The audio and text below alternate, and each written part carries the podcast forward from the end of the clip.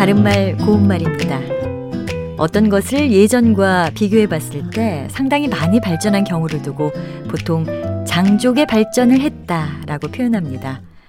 장족의 발전이란 말에서 장족은 길 장자에 발족자를 써서 원래는 기다랗게 생긴 다리라는 뜻이지만 흔히 장족에나 장족으로의 형태로 쓰이면 어떤 사물의 발전이나 진행이 매우 빠른 것을 나타냅니다. 예를 들어서 그의 영어 실력은 장족의 발전을 했다 또는 장족으로 진보했다 이렇게 말할 수 있습니다.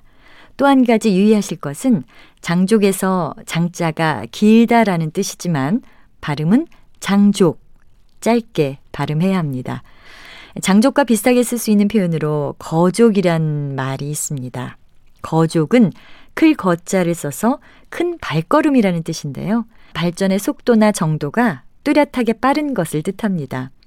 거족의 발전을 이루었다 또는 거족적인 성과를 거두었다 같이 말할 수 있고요. 이것은 거족이라고 길게 발음합니다. 또 여러분도 일치월장이라는 한자 성어를 잘 알고 계실 텐데요.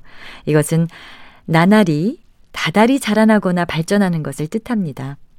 이와 비슷하게 쓸 수 있는 것으로 일진월보라는 한자 성어도 있는데 여러분이 하시는 모든 일에서 일치월장하시고 일진월보하시기 바랍니다. 바른말 고운말 아나운서 변희영이었습니다.